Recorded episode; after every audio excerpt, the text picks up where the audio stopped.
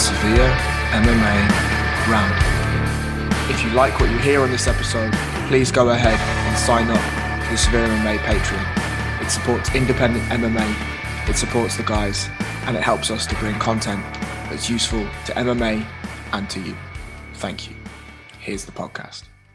On this episode, we have a plethora of clips from podcasts ranging from the Q and A, the Chasing Pack with Ian O'Neill, a Platinum Patreon question with Sean Denny, the Speaker's Corner with myself and Sean, and a special podcast with Sean and Philip O'Connor to discuss the war in Ukraine.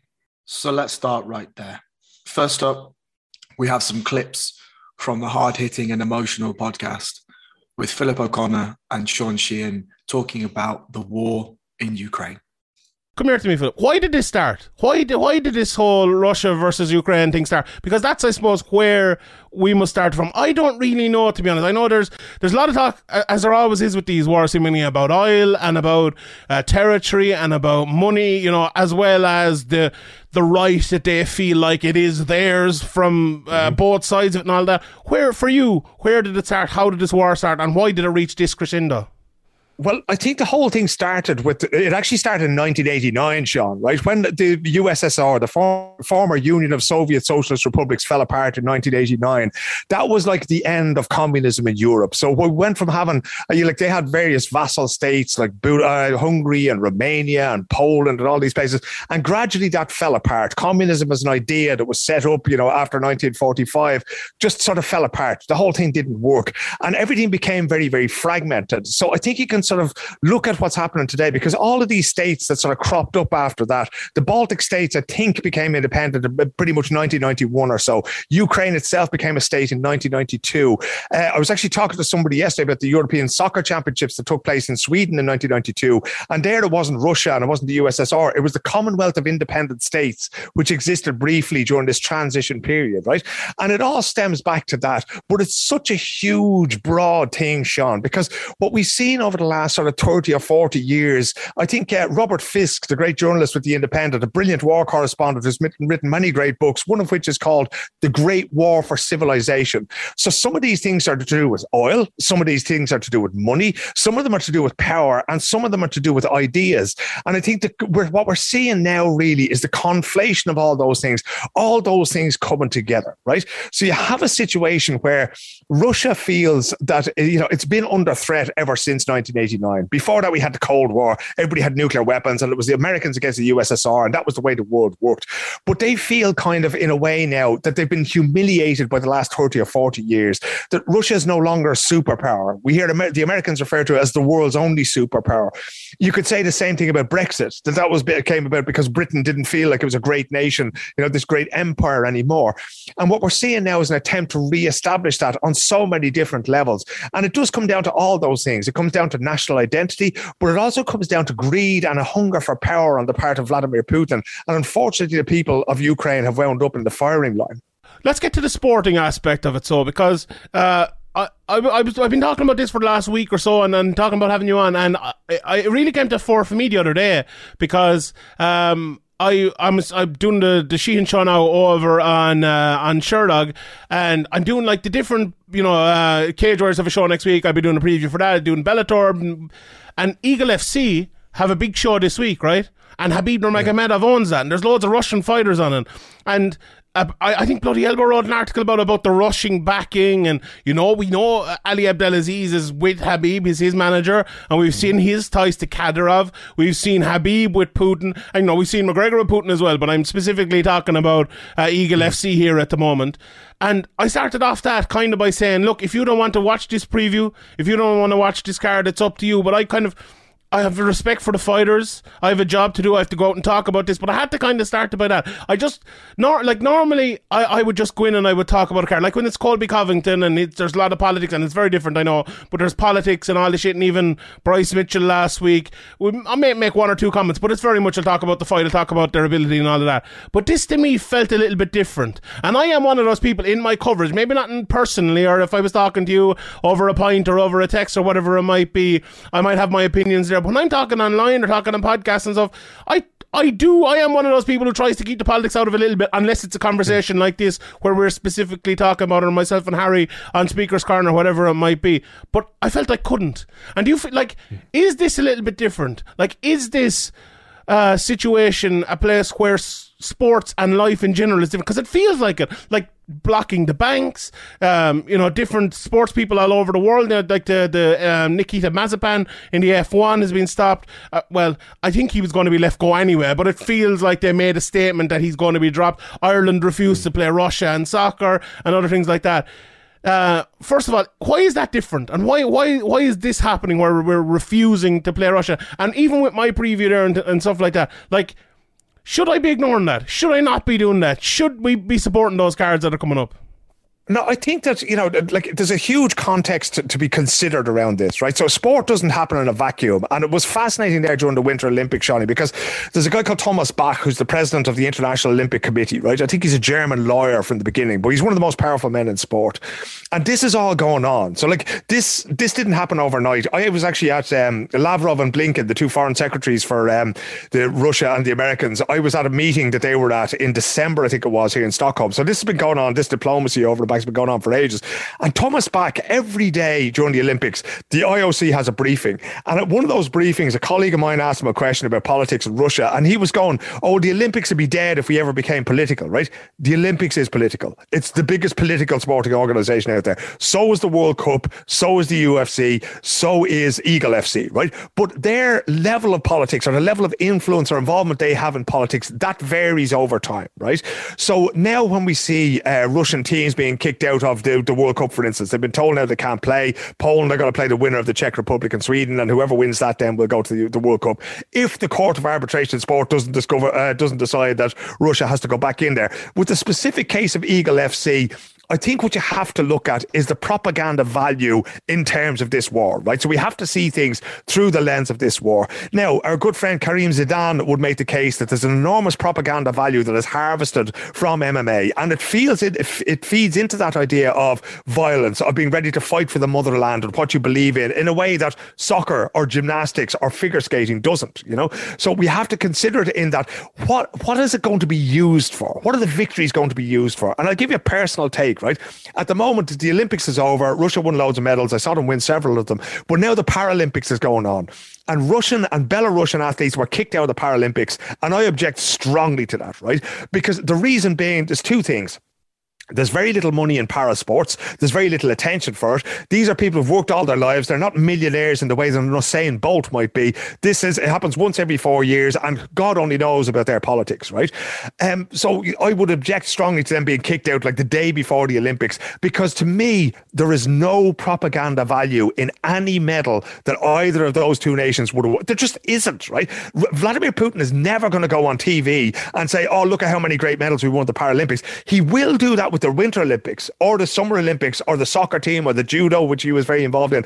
He might do it with Eagle F C, right? He might, you know, get a, a, a tweet from Khabib or something like that. That remains to be seen. I do think we have to talk about whether it's suitable for a non-Russian fighter, a European fighter, an Irish or a British and American fighter to go to that part of the world now and to put his name at the top of a card. Now, I have to admit, I, I haven't seen who's on the card, so I don't know what kind of fighters are there. Maybe mostly Russian, Dagestani, Chechen fighters, I don't know. But should you be lending them your Your clout? You know, that, that's a question that every fighter will have to ask themselves. You know, it's a short career. There might be money to be made there. But again, it come, to me, it comes down to the propaganda value. Who are you serving and in what way? Are you jumping into bed with people who have relationships with Kadyrov, with people who have, you know, put Putin in his position of power, you know? And I don't know, I'd say Connor may be slightly embarrassed at the moment about that picture of him in his lovely suit with his arm around Putin, you know? I should have dropped up to the Fords, the Black Forge in last week and maybe asked him about it, you know? Well, I'd say that might be an embarrassment to him now because Because, you know, Connor's a decent guy. Under all of these things that I've gone wrong from, I think he's a fairly decent person.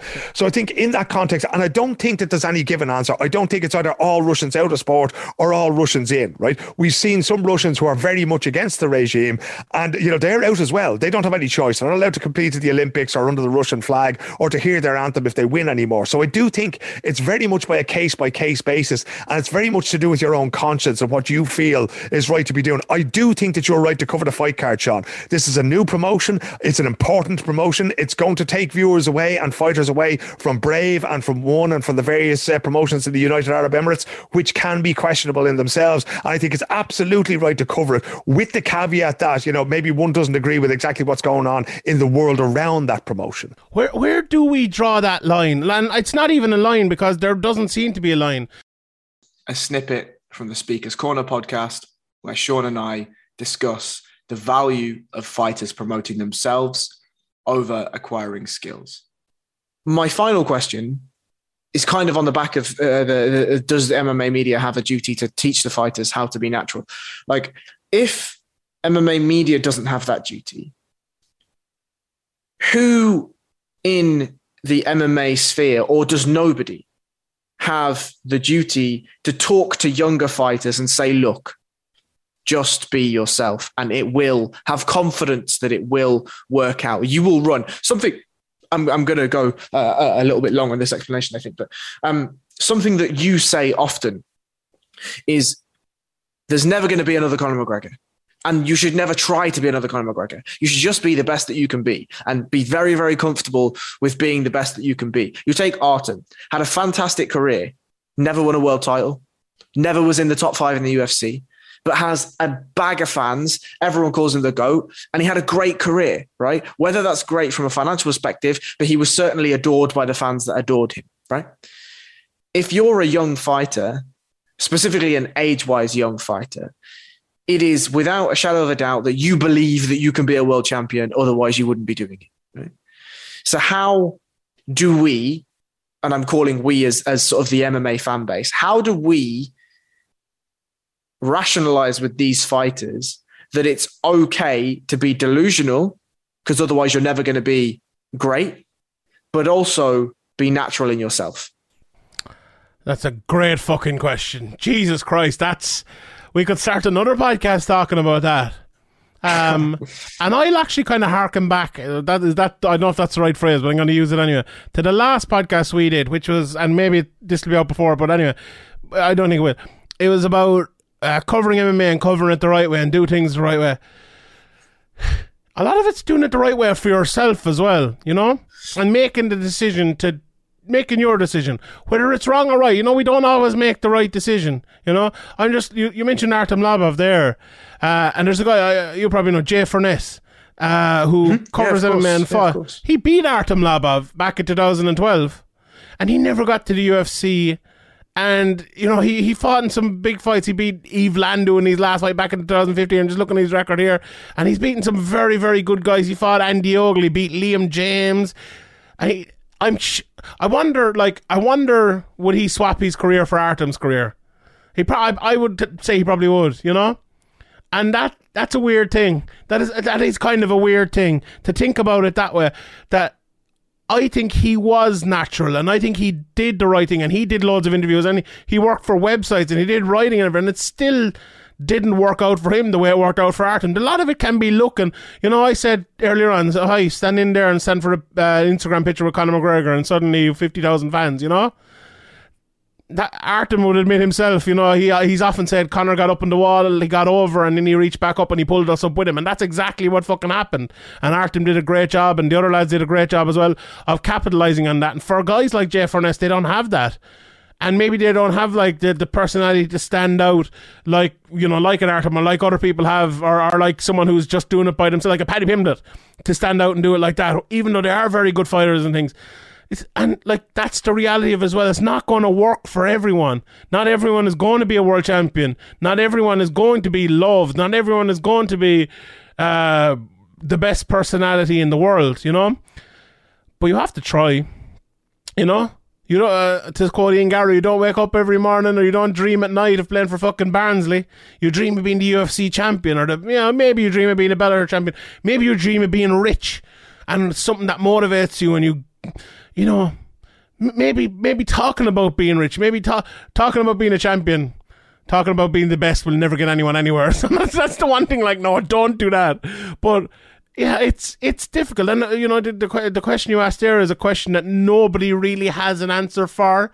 apart from let it be natural, you know. And we don't know, like, who who would have said some young Irish lad who talks a pile of fucking shit will be the biggest star in the history of the sport, like. And, you know, and we, we probably wouldn't be sitting here, we definitely wouldn't be sitting here if that, if it didn't go that way, you know, because we were, me especially, was very lucky to be in the position where I had just started covering the sport a year before he started coming into the psyche and things like that, and it was uh, it was great timing and everything like that. But, you know, for me as well, like, timing is very lo- lucky. We wouldn't be, you people wouldn't be listening to this if it wasn't for that very lucky timing. I feel like I'd still be covering the sport, I'd still be talking shite, I'd probably still be doing a Severe M M A podcast or whatever it is, I mightn't have the Patreon, I mightn't be working full time for Sherdog or whatever it might be. Um, and, you know, Jeff Furness, I think he's still writing, or st- he's still uh, teaching, and he's, I think he got his black belt there, didn't he, recently, and things like that as well. So people still do it, and they still go on, and, and they, they, they, you know, they they get through it. But as I said at the very start as well, if you get to the top and you're a very good fighter and you don't have that effort put into marketing yourself and being that guy, you won't be as big a star as you could be. And if you put in loads of effort into marketing yourself and you, you're not as good of a fighter, Uh, you'll never get anywhere anywhere. But if you do none of it, you'll get nowhere. So, you know, you have you have to do something. You have, you, it's all, look, it's all about taking a chance in life as well. Whether it's we're talking about fighting or whether we're talking about anything. And, you know, pe- the whole premise of this, and maybe we haven't talked about it enough, maybe, but we, we will maybe end it on this. The whole premise of this kind of podcast is that, and, and maybe it's another podcast we can talk about another day, this is prize fighting. At the end of the day, you have to be known. You have to be known. You know, I, I I remember I said it once, you have to dance for your dinner and sing for your supper. You know, you have to fight, but you have to be known. You have to be liked or hated or no, known is the word. Known is the word. If people know you, if people know you, they will tune in to watch you. You'll earn more money. You'll get more opportunities, and uh, you will fulfill what you dreamed of. And maybe one day you'll be able to play for uh, Liverpool or Man City or, you know, not Man United. But anyway. Kilkenny's finest, Ian O'Neill, is up next, discussing the news and topics from all the M M A promotions outside of the U F C. Anyway, let's move on a little bit from Cage Warriors here. Let's talk about Kayla Harrison, um, who has signed a multi-year deal with P F L. Now, I put up a multi-year deal and goes, why? On Twitter, and everyone's like, money. Oh, why do you think? Because she's getting a million dollars to beat people easily. And I'm like, yeah, okay, right. Sign a one-year deal. She can get those millions to beat all those people easily. And if she wants, she can sign another one-year deal in a year's time. What, what, what is the advantage of signing a multi-year deal? Now, maybe, I actually, I haven't watched Ariel's show with her yet. And I'm, I must definitely watch it because I, I heard it was very, very good. Um, maybe it's the fact that Bellator offered her like a three-year deal and they matched it. Maybe that's why, and that would probably make a little bit more sense. But if I was her, I, I, I don't know. I don't know, is there a way around it? Uh...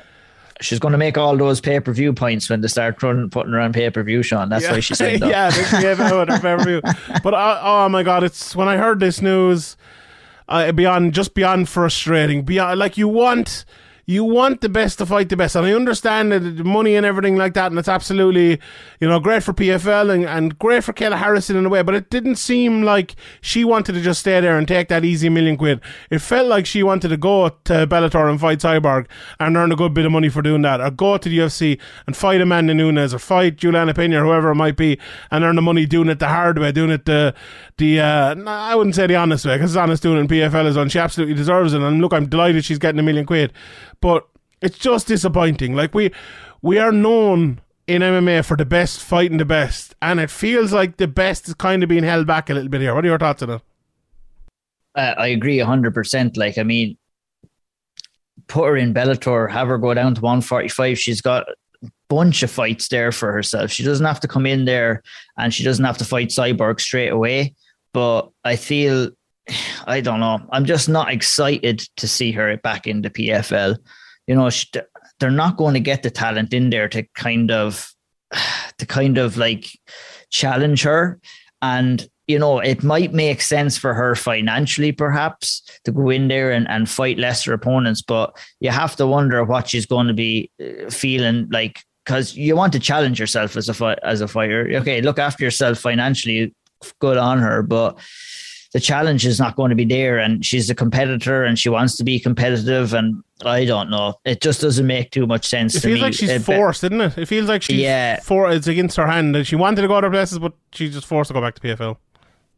Yeah, I just really don't know. Like, I, and Ali Abdelaziz is our handler as well, I think. So I don't know what information he's given to her. I don't know if if an offer is there, uh, an offer coming in from someone else. Does she have the right to kind of break that contract? Is she tied to the three years?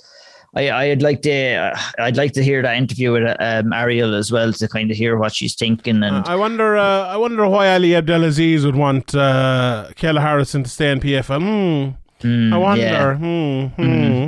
hmm. Make that easy money that he can get a percentage of, perhaps. I think there's even more to it than that. Hmm, who you, yeah. How, what what used P F L be called before, Ian? What were they called before? Oh, that was the World Series of Fighting yeah. that Ali Abdelaziz used to kind of run oh, and did own. He, did he own he? And yeah. then he had to kind of give it up, give it up. Wink, wink, nudge, nudge. Yeah, yeah, yeah, yeah. Yeah, yeah. yeah. I, yeah I wonder. Yeah.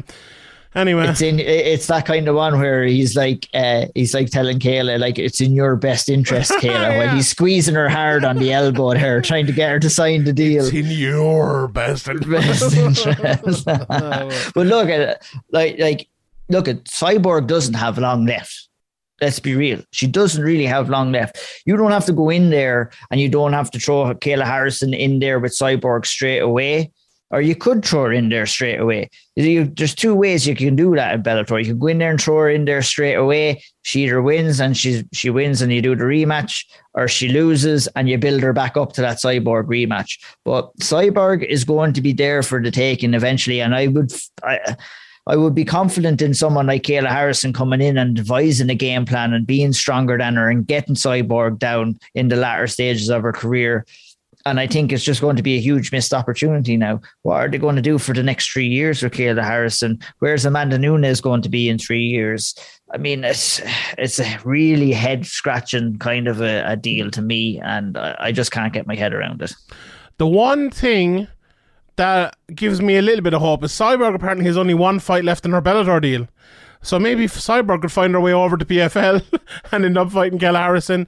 Um, True. Also... Uh, her name just escapes me now. What is the what is the name of the lady who went from Bellator to P F L and is fighting there this year? Um, Julia Budd. Julia Budd. That's a tough fight. Yeah. That is yeah. a tough fight. I would love, I think Ariel suggested as well, and I agree with him, I would love if they made it a one forty-five pound tournament. Now, I'm not advocating for cutting more weight or anything, but if they could space out those fights a little bit more, which they can because there aren't as many people in that division, make it one forty-five pound, have Kayla Harrison talking about how she's the best one forty-five pounder in the world, and do it like that. I think it, it just adds a little bit more to it. Then Cyborg comes in, if she does, it's one forty-five pounds, it'd be absolutely massive. The, you could see some women coming over to fight Uh, Kayla Harrison in P F L. The only issue with that as well, though, is people come to the P F L. I, I've said it like before. A guy like, say, someone like a Dominic Reyes. Uh, if I was him, I would get out of the O C as quick as I could. Come to the P F L. They have nobody really at light heavyweight. You'd probably win that handy enough. About how much you getting paid if you don't win the million quid? That's that's the thing I'd be talking about. And if you're coming over to fight Kayla Harrison, Kayla Harrison uh, you're probably not willing the million quid, to be fair, unless you're maybe Amanda Nunes. And even then, where's Amanda Nunes now in her career? So, look, it's a very interesting one. And we, we look, we must say as well, because we I've kind of bypassed it a little bit, Bellator did put in a big bid for her, and P F L did match it. So I'm, I, I don't know, maybe we can we can talk to someone about it. Maybe there's an article out there about it. But I'm pretty sure that she had no option but to sign for P F L at that stage. Remember, Gilbert Melendez at the time had an offer with P F or with uh, Bellator, and the U F C matched it, and then he was forced to come back and, and, and sign with, with the U F C. Um, I'm pretty sure that that's how it works, and that's shitty for everyone apart from the P F L. And look, fair play to them. If you're looking at it from the P F L side, absolutely, they're a growing organisation and all, and, and they should want to keep Kayla Harrison, but for an M M A fan, you can't help but be disappointed if you're an M M A fan. I'm sure Kayla Harrison as well, as a competitor, and it seems like she is uh, a diehard competitor. It is, uh, it's very tough for her. But anyway, now we have the Prince of Poland himself, Mister Sean Denny, discussing his favourite five fighters from the K S W promotion. A question, and it's our, our our very own severe junkie Thomas over there has sent this in. He wants his platinum podcast to be Sean Denny's top five K S W pound for pound fighter. So what did I do? I reached out to Sean Denny and I got him to do it. Sean, how are you today? You're you're saying here now, we we, we didn't him before we even started. You're saying no particular order here, but you're giving you're giving the top five anyway. We'll see how it goes. Yeah, it can change with the wind, this order, depending on what mood I'm in. It's like picking your favourite children. Yeah. You can never do that, never do that. Hopefully none of the, the K S W crowd are listening to it anyway. We won't, uh, we, uh, we won't defend anyone too much anyway, so we, we shouldn't be too bad. But um, yeah, if, if they are, I'll say suppress him, suppress him, just at the start. What does, what does that mean? Calm down, is it? Yeah. Sorry, sorry. Sorry, okay, okay. Uh, let's get straight into it, and we will... Uh, we'll start at, at the highest division. We'll start with Phil De Fries, uh, who is the heavyweight champion at the moment. Obviously, we know of Phil De Fries from his days. Uh, I suppose a lot of people listening to this who maybe don't watch uh, a lot of K S W will know him from his days uh, in, in the U F C. Uh, back, you know, he fought uh, Stipe Miocic nigh on ten years ago nearly at this stage, or even, when was he? Yeah, around, around almost exactly ten years ago uh, to the day. And he had, you know, a couple of wins in, in the U F C, uh, but kind of fell out and took his time to find, kind of find his way in M M A before he he he made his way to K S W in two thousand eighteen, and it's been an unreal run in K S W, Shani, hasn't it? Like, he beat uh, Narkun, he won that Luis Enrique fight, which was a weird fight, but since then, you know, he's beat Narkun again, and only a couple of weeks ago there he beat uh, Darko Stosic. So it's been a great run, and, and Phil De Fries makes it into your top five. Yeah, indeed, like, he's been spotless in K S W. He's gone seven and oh.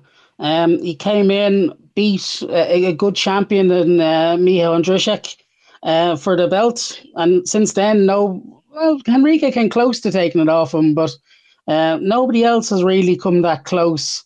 Um, he, he had those two fights with Narkun, which he used the size there uh, to beat him, and then just as recently as a couple of weeks ago, as you say, he sort of walked through uh, Darko Stosic, who, who didn't really stand much of a chance there. Yeah, as, as we know, De Vries obviously has been around for a while. Uh, James Hindon, by the time this is out, that fight will already have happened, I think, fighting for the Cage Warriors. Slightly trains with him, trains with uh, Andrew Fisher up in Sunderland as well. And, you know, we have obviously uh, our uh, our Newcastle slash, Sun- well, if I call him a Sunderland correspondent, he'll kill me, but Jake Smith talk, talks an awful lot about him. Um, I think it is, I haven't watched a good bit of Phil De Vries over the last few years. I think it kind of is that strong wrestling with the kind of his own strength as well. His, you know, his ability to take a shot. There are a lot of good strikers, a lot of uh, strong men, literally in, in that division in K S W. But he's up there with, with the best of them. You know, sometimes you think, okay, heavyweights outside of the U F C or outside of not even Bellator, I don't think, because they don't have the heavyweight division. Sometimes it's easy, but it's not the case in K S W, is it? He's had some tough matchups and he's he's performed very well. Uh, K S W are sort of going out of their way trying to find uh, suitable, well-matched opponents for them. Um, the trouble is that they are getting good opponents, they're just falling short. Uh, Phil De Vries is that good. And like, he's a gentle giant outside the cage, but inside the cage, like uh, like he's he'd easily, if he was in the U F C, he'd be in in the rankings for sure, probably even pushing up into the top ten. Like, he, he really is that good. Uh, and a heavyweight, like, if you're a strong wrestler and you can use it, uh, the likes of Curtis Blade show that it, it, you can get really far in heavyweight uh, with, with a good wrestling game. And he can take a shot. Mm-hmm. Um, and he's not afraid to stand and trade if needs be, but he's really grown probably mentally is probably his biggest advantage then. Like, he goes in, shows no fear, trusts his skills, doesn't fear anybody, and he just goes in, gets the job done time after time. Next up, we have some clips from the Q and A with Sean Sheehan. Uh, are you concerned about how long it took to make a decision in the uh, Ingamuru Njoku fight? A simple point deduction shouldn't be that complicated. Um, I look, I think this was probably...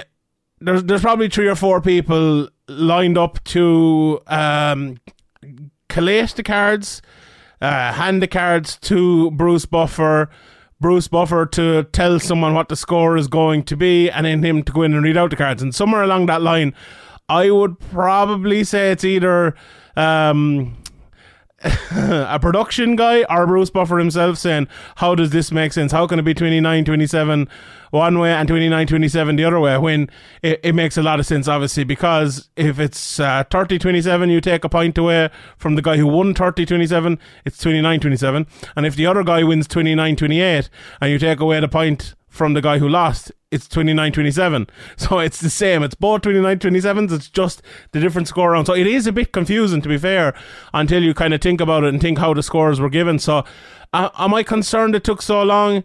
Um, no, not really, because it was weird. The, the, the point deduction in that one, with the way the rounds were scored, three rounds to uh, Njoku, and then another judge, the other two judges had a two rounds to Njoku.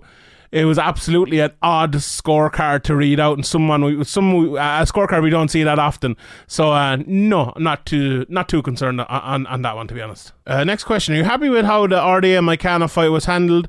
Could easily have been stopped, uh, but Maikana showed he still had fighting him in round five.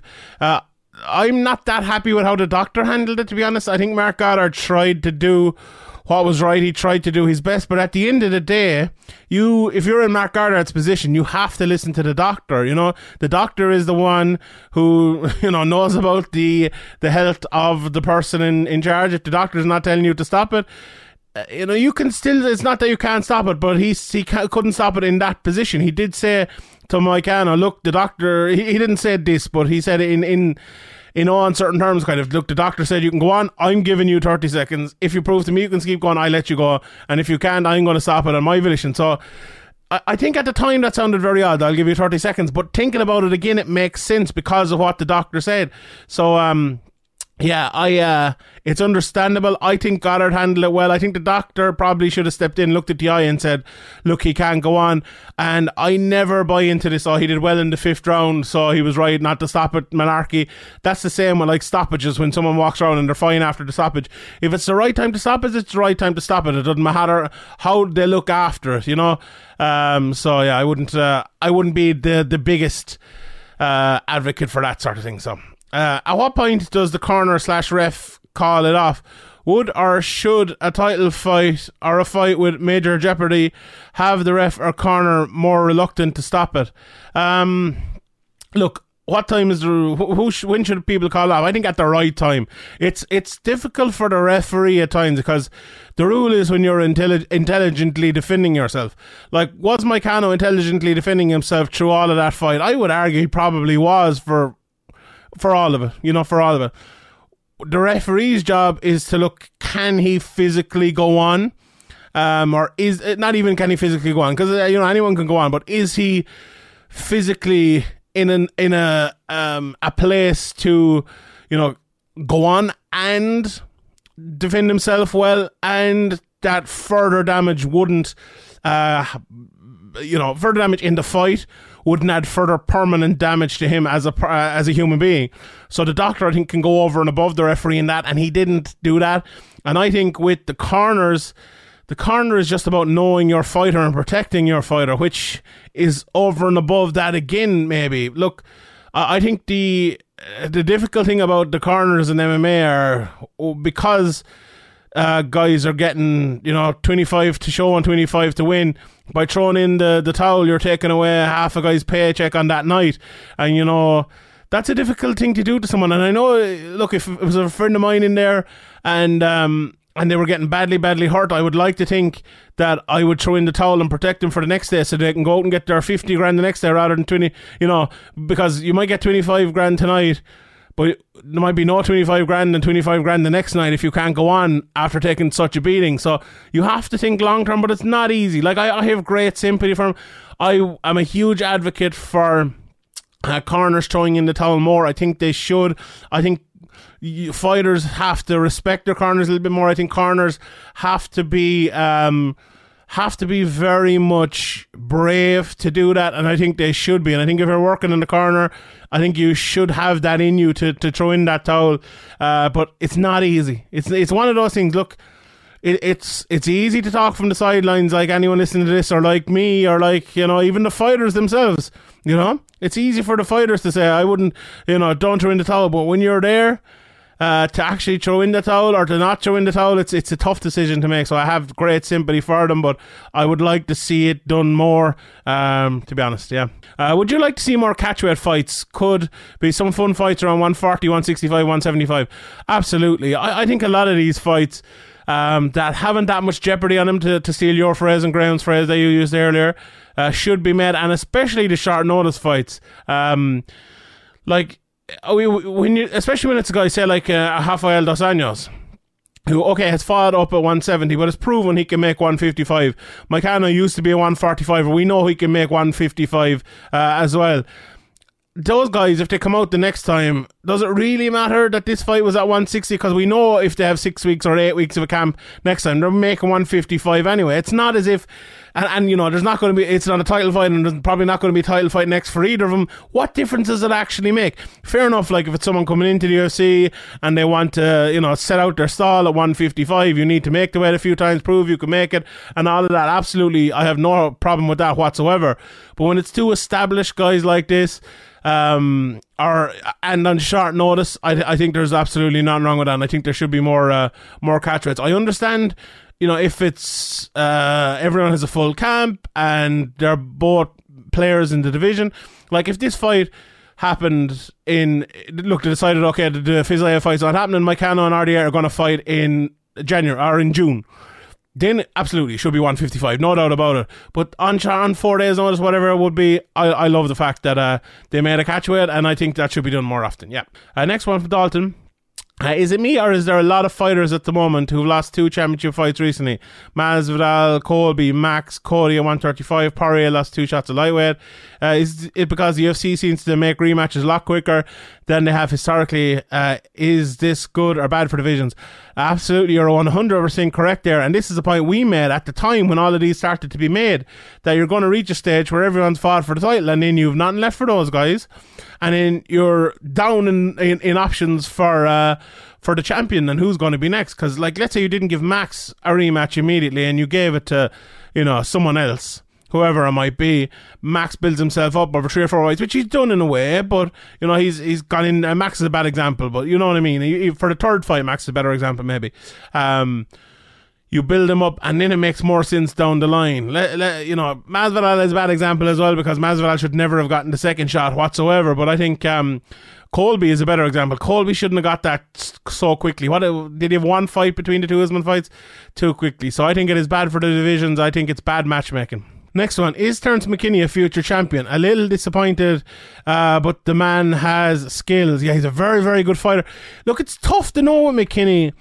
Uh, about his full well-rounded game. He is, Paul Felder said, he's a good wrestler and he comes out and he hits hard as well, but you have to be more than a guy who just has good skills and comes out fast and attacks hard. Like, if that's all well and good if you get those finishes all the time, but what if you don't? You need to have a bit of cardio. You need to be able to go three rounds. You need to be able to ta- be tactically aware. Now, this was on short notice, so I'm not saying that after this fight specifically, because of this fight specifically. I'm saying in the future he's going to have to show those things if we think he can be a champion. Thus far in the U F C, he's had three one-round fights, if I'm not mistaken. One, two, and last one. Uh, what the one being on short notice, so we will... Uh, We will see on that one. Uh, is McKinney versus Dober an early entry for round and comeback of the year? Definitely an entry for round of the year, without a shadow of a doubt. That was a classic one-round fight. McKinney coming out, landing, missing the knee first, and then landing the left hook, right hook combination that I love, the John Lineker sort of one. Uh, then landing the second knee, hurting him, and obviously getting a little bit tired in. But I think the knee by... Uh, Dober that he landed inside was a shot that's been underestimated by a lot of people. Beautiful shot and a beautiful comeback. So yeah, right up there for me. As uh, it'll be there towards the end of the year. I'll forget it because I always do forget it. But if anyone's keeping a list, that should be definitely on it. Finally, here is a snippet from a conversation between two M M A media legends, Steffi Haynes and Sean Sheehan, reminiscing about times gone by in M M A media. Enjoy. Sherdog and the U G are kind of two of them, probably the biggest growing websites in, in M M A yeah. at the moment, which is, is weird. Cause anyone, like back when, say we started, uh, watching M M A or listening to M M A, those were like the two places you would go. Like I was, at, at, I know I'm a Sherdog guy now, but I was a U G guy back in the day. Like yeah. I was, I was a, an eleven noob or whatever it is called me back in the day on my second U G account. I remember. And like the U G was the place at the time. Can you just explain to people kind of what it was like there? Like Dana White used to me- uh, go in the message board in the U G, and Tito Ortiz, and like Ian McCall, I don't know if he's still there or not, but he he used to run that place, and there was fighters and promoters and everyone. They were just there all the time, and it was really, they were really close to the fans and the people, you know, even the media at the time, I suppose. Um, it was, it was also very close, wasn't it? It really was. And in the early days when the U G first came out, like the U G first came out in nineteen ninety-nine. Now, I wasn't there then. I didn't join the U G until two thousand three. And when the U G was first out, I mean, the way people would get pride, uh, the pride fights and stuff like that. I mean, I can remember swapping a V H S with someone so that I could see fights that weren't available to me and stuff like that. I mean, it's just crazy. But one of the things they were famous for is that everybody milled together. Dana White did go in there from time to time, but who you could see in there regularly were fighters, Dan Henderson, Josh Barnett. Josh Barnett was in there all the time. Kenny Florian, uh, Frank Mir's been in there. I mean, lots of fighters were in there constantly. You also had um, uh, management. Um I don't know if uh, people these days know who Kent Pavia is, but Kent Pavia would go in there and post constantly. And then you had your sector of trolls. You know, the, the trolls were in there, and the trolls were doing funny, funny work there for a long time. I mean, the, the, um, the Helio Diaries, mm-hmm. the Helio Gracie Diaries was one of the funniest things I've ever read to this day.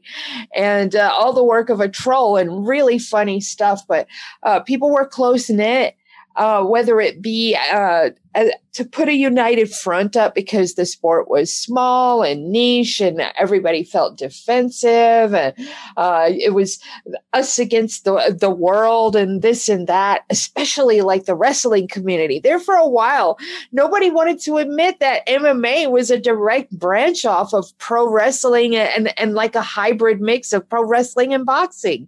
For a long time, uh, the, the M M A community was like staunchly against everything pro wrestling. When Brock Lesnar came over, everybody was like, oh, we hate Brock, you know, go yeah. Frank Mir, and blah, blah, blah. You know, it was like that for a long time. And then as social media boomed, had experienced this gigantic boom, you know, right around two thousand nine, two thousand ten, Twitter really experienced something amazing. And we got Instagram, and we got this and that, Snapchat, and blah, blah, blah.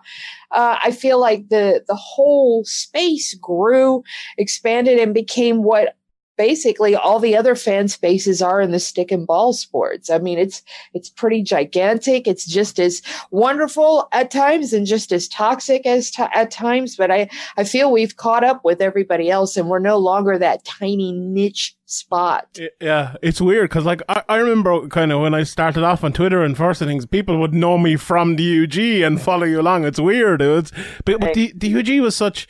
I wish I wish I had a better memory to remember everything. But there's one that always sticks out to me. There was like there was this fa- fake black belt, and uh, there was this guy. You probably know him now, but I can't remember his name. On the U G, he used to like go after these fake black belts and he'd out them. And uh, this black belt said that he was a black belt under Walid Ismail, and the guy who like went to Walid or got a message to Walid, and uh, he went insane. I remember he did an interview and someone asked him, and he's like, this guy is not the fucking black belt. She was and, uh, there was like some guy made this video of like uh, Walid's face on some guy like jumping into the sea and swimming. Like Walid is on his way from Brazil to go, go after this black belt and saying he's Walid Ismail black belt. There was just some great great stuff, and there was some good stuff done there as well. Like P- people who are like taking the piss out of people or, you know, acting like they were black belts when they shouldn't be actually got like outed. And, you know, you, I remember you were talking about dojo storms the last day on Twitter. Is there any kind of stories like that or anything that you remember that stick out? Well, there was a guy, there's a thread, I believe it still exists, even with the multiple moves across servers and the, the overhauls of the underground, because the underground underwent another overhaul about a year and a half ago. Um, and before that, it was about six years. And before that, you know, about every five or six years, they go through this massive overhaul of the site and the server and everything else. And they got to move everything. And it's just a pain in the ass because they have their own developers and they don't want to use pre-made software. And it's just crazy. But th- this guy named Derek Tomczyk was in there and, and he's since passed away. But he... was he went to this place, um, he was at a party or something, and this guy was bragging that he was a U F C fighter and that he owned his own dojo. He was a black belt under, I believe he was saying under Henzo Gracie, because this guy lived on the East Coast and in the general area that the the braggart was, you know, extolling his virtues. And so he decided, uh, okay, I'm going to bust this guy out. So he asked him, okay, where's your dojo? I, I want to come and train with you. And and right away, the guy rattled off his his name and address. And so he goes out there and it's clear the guy doesn't know what he was what he's doing. He has his garage converted. So when when Tomczyk shows up, it's actually like a, a garage dojo. So right away, he knows. And basically, he had his girlfriend come along, and I believe there was video of it. And they first sit down and talk, and it's clear the guy guy noticed nothing, nothing, nothing. And then another person shows up, and it's clear that this guy has set it up like he, he's he's coming along to inquire about getting into the dojo, and I've heard all about you and blah, blah, blah. And it just looks so set up. And they videoed it, and the story got out. And it's one of the funniest threads because they there's a Q and A going on inside the thread as well that's meant to be hilarious. And it's just really funny. And the thread is legendary. And it's about, I don't know, five hundred pages long, maybe more, yeah. Thousands of replies and views. I mean, there was there's lots of threads like that, some with video, some, you know, just word of mouth, but just lots of neat, legendary stuff. I remember there was one with Eddie Bravo too, wasn't there? Where um, I um, I don't know why, how this came into my mind, but did he like... Was he, did he meet someone in the middle of a park to like do a jiu-jitsu match or something? I don't know. Maybe I just completely made that up. But there was, there was something. I don't know. Maybe someone can remind us if they were around that time as well. Thank you very much for listening to the Severe M M A Roundup. If you liked what you heard today, please go ahead and sign up to the Severe M M A Patreon to help the guys continue to make content that's good for M M A and good for you. That's severe M M A dot com forward slash pints. severe M M A dot com forward slash pints. Have a great one. Thanks very much.